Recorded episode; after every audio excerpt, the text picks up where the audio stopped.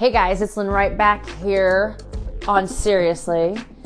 Um, so one of my favorite people that called in and gave me some props, he had talked about one of my episodes that I did the other day. It was titled Time to Stop the Hate, and he said rant.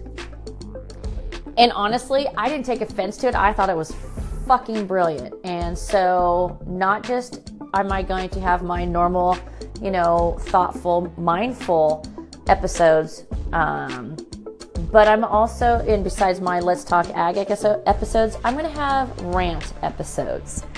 Rants that are just like, are you fucking kidding me with this right now? Because I don't want to destroy the other stuff that I'm doing, and I think it would be kind of fun. And if you have a rant that you want to share, that you want to just get out there, let's do it. Let's just fucking get it out. Let's just talk it out. So today's rant is all about stop putting your shit on social media. And do you know what I mean by that? If you have some major life shit going on, if you have some major turmoil going on, don't fucking use social media as your platform to right the wrong. Okay?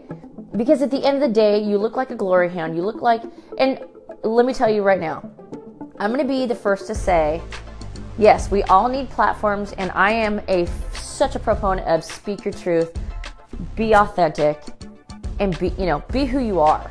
Don't let anybody silence your voice. But you also have to remember about how you do it. And when you go online and you go and do, you know, start putting people on blast on fucking Insta and Twitter and Facebook, you kind of start to look like a douche canoe. And then your value starts to go down. We need to remember we got to help each other, guys. We got to think about, you know, how we do things. You know, is it truly the best mode of airing your shit by putting people on blast on your Facebook page? Look, I'm gonna be straight up honest. I had the world's shittiest divorce. It took me almost 10 years to get divorced, and I don't have shit for money. It was just a very toxic and caustic deal. And trust me, both sides did not do their best to you know but when you start doing the personal work and that's it's just an all a long fucking story. But never did i once go on facebook and start naming everybody in and my ex and his family on facebook and talking about what pieces of shit they are and blah blah blah blah or what was done wrong or whatever. I did a couple times and i had my shit checked at the door by some friends. And mind you, this is going back like 12, 13 years ago. But here's the thing, guys. That shit's there for the rest of their lives. And you know what's super fun? Is when your kids find that shit. And then you look like a total fucking tool to them, too. I'm not saying stuff your tragedies, stuff your issues, stuff the problems down.